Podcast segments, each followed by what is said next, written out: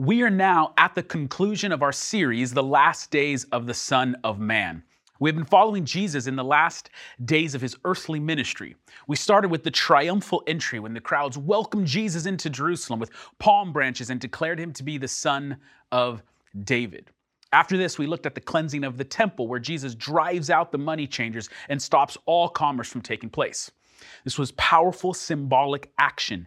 In this, Jesus quotes from the book of Isaiah and says that the temple should be a house of prayer for all nations. In other words, all people, people from every tribe, tongue, and nation, ought to be able to come and worship his Father. Next, we looked at the anointing of Jesus at Bethany. Here, a woman takes perfume worth roughly a year's wages and pours it upon Jesus. Although she is immediately met with criticism, Jesus calls her act beautiful.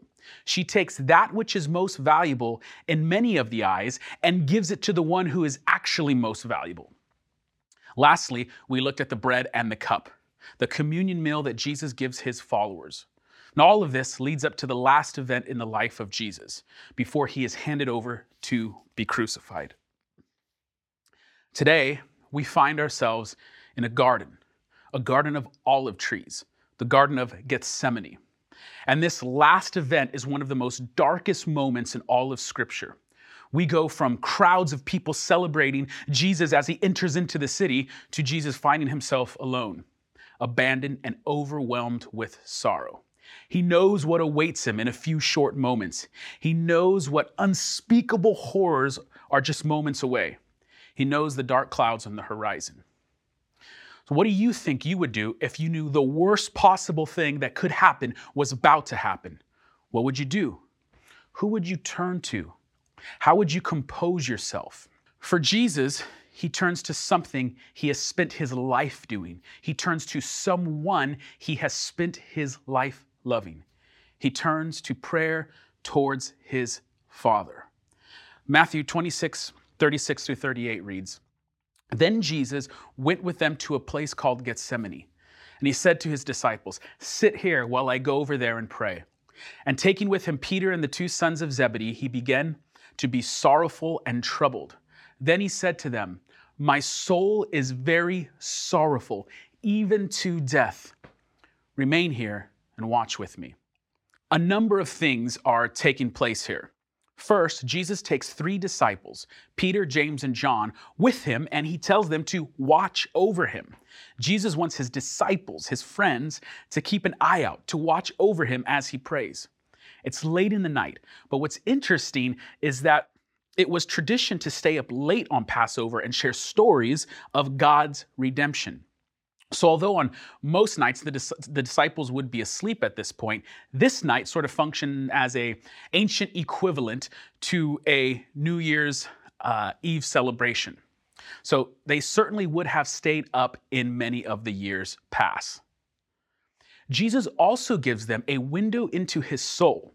Jesus says, My soul is sorrowful, even to death. And this is hard for us to understand, but Jesus, the Lord, says he is so filled with sorrow, it's as if the sorrow is unto death. This is so important for us to understand. Oftentimes, we see God as some distant deity who cannot ever understand the pain experienced down here on earth. We shake our fist in defiance to a God who seems, seems so impossibly unlike us. What this moment does is it locates a God who is so impossibly unlike us and locates him in a place human beings have found themselves time and time again in the dark night of the soul. Have you ever been there? Where the sorrow is so deep into your bones, you believe you'll never be rid of it. Have you experienced the loss and pain of life here on earth so bad? It feels as if the sorrow is unto death. It is here and precisely here that Jesus can say, I know exactly what that is like. I know exactly what enduring that type of emotional pain looks like. After all, Jesus is in Gethsemane. Gethsemane means olive press, it's a place of great crushing. Gethsemane was at a lower end of the Mount of Olives. It's location where olive oil was made. Olives were essential to life and survival for ancient people in this re- region. They also held religious and symbolic meaning as the anointing of kings was done with olive oil. All through the Bible, the importance of the olive tree is stressed. The olive by itself, however, fresh off a tree, is not of much use. The olive has to be pickled or crushed. This crushing was done to remove the life of the olive. The olive had to have the oil removed. To do this, olives were picked off of trees and placed into a large circular basin. And a giant wheel like millstone was then pulled, usually by a donkey or some animal, over the olives again and again, crushing the oil out of the olive. It is here, in the place olives are crushed, that a different type of crushing begins. The word Christ is taken from the Hebrew word Mashiach, and Mashiach means the anointing one. Here in the garden of the olive press, Jesus, the anointed one, will be pressed. The Old Testament pointed mysteriously to the anointed one, the Messiah, as one who would be crushed for humanity's iniquities, as one who would be pierced for our transgressions the weight of sin would come crashing down upon his back.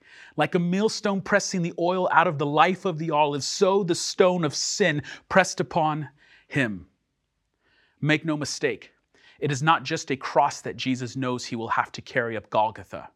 The weight of the world, the millstone of sin, is the burden he bears. Luke tells us at this point as Jesus is overwhelmed with sorrow that he cries tears of blood. Just like the olive is crushed and gives up its life, so the Son of Man gives his blood. It is one of the most shocking events in all of Scripture. The powerful and mighty King, the anointed one, the Messiah, is seen crying tears of agony. Jesus knows what awaits, and it's filled him with dread, a sorrow unto death. At this point, there is a connection made. Some of us know this feeling, the feeling of life hitting so hard that although you are still breathing, it feels as if you were dead.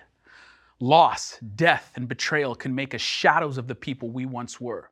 Some of you know what it's like to be sorrowful to the point of death.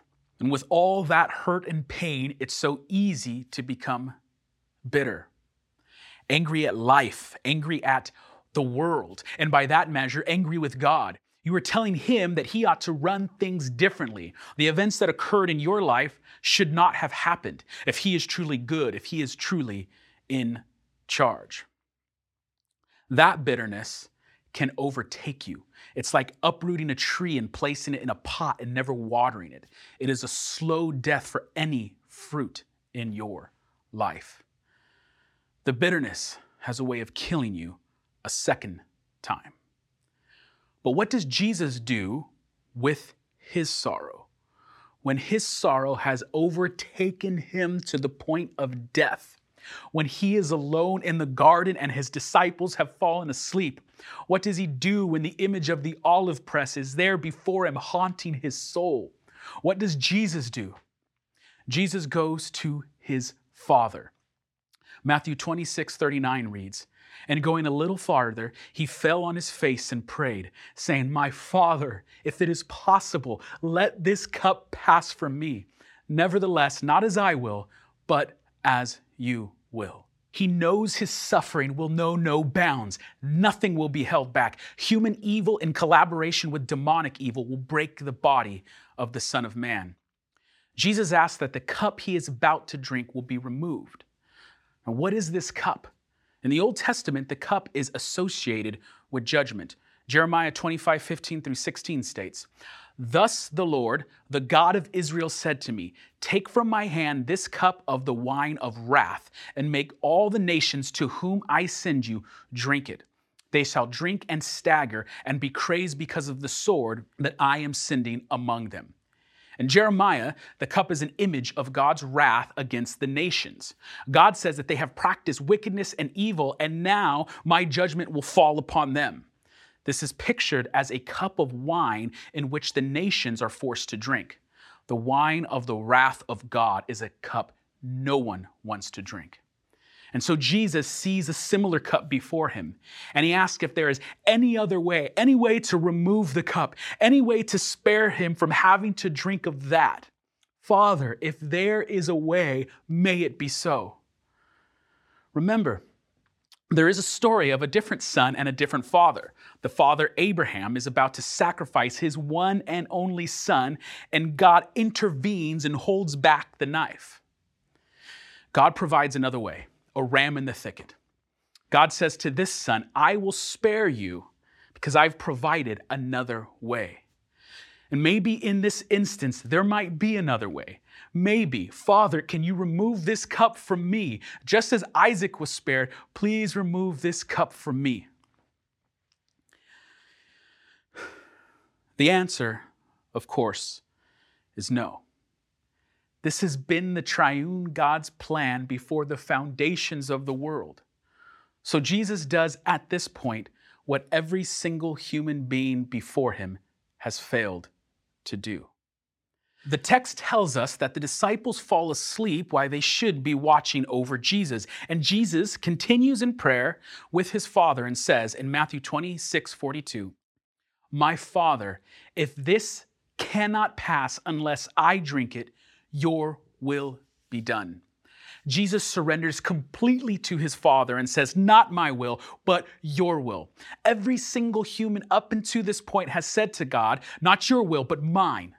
And now Jesus, before the olive press, before the great crushing, looks to his Father, knowing the agony that awaits, and says, Not my will, but yours. And in this perfect act of submission and obedience, he will face death so that others might find life. In a few moments, the betrayal will occur. Jesus arises from prayer, and his disciples have fallen asleep again. And he says in Matthew 26, 45 through 46, Sleep and take your rest later on. See, the hour is at hand, and the Son of Man is betrayed into the hands of sinners. Rise, let us be going. See, my betrayer is at hand. Jesus will now walk the road of death alone. Jesus is handed over to Rome. He's handed over to death. He's handed over to us, to humanity. His body will be crushed, his blood shed on our behalf. The suffering servant will give his life as a ransom for many. And what are we to make of all of this? In one sense, we should just pause and reflect all that God Himself would do on our behalf the greatest story ever told because it tells of the greatest hero ever told. And so, what can we do but marvel at the love of God? This should lead us to a profound sense of gratitude that God would do that for me. God would do that for you. Next, it should model for us what we ought to do when we find ourselves in life's gardens of Gethsemane when it's easy to become sorrowful, when that sorrow is easily turned to bitterness and resentment, when we want to shake our fist in defiance to God. We want to say, How could you? We, we look to Jesus who says, I know what will befall me. I know the suffering. I know the pain. Nevertheless, God, my Father, I love you and I trust you. Not my will, but your will. The Christian who suffers righteously will never look more like Jesus. And lastly, for those of you who are not suffering, who have not gone through this type of night, we should look to the example of Jesus and say, if you were obedient in those circumstances, surely I can be obedient in the small things in my day to day life. So, Lord, we want to be a people who say, Your kingdom come. Your will be done on earth as it is in heaven and as well in my life. As we conclude our series in the last days of the Son of Man, we are left in the garden. Before us is Good Friday and the cross, and after that we wait Easter and the resurrection of the Son of Man. But before that, let us not forget the lessons learned in the Garden of Gethsemane. For those of us who are hurting, I pray you find comfort in the sufferings of Christ. For those who are not suffering, I pray that you find the example of Christ obedience compelling in your day to day life. May it inspire obedience in you. And for all of us, I pray that we would stand in awe of the love of God revealed by the suffering servant who indeed was crushed for our iniquities.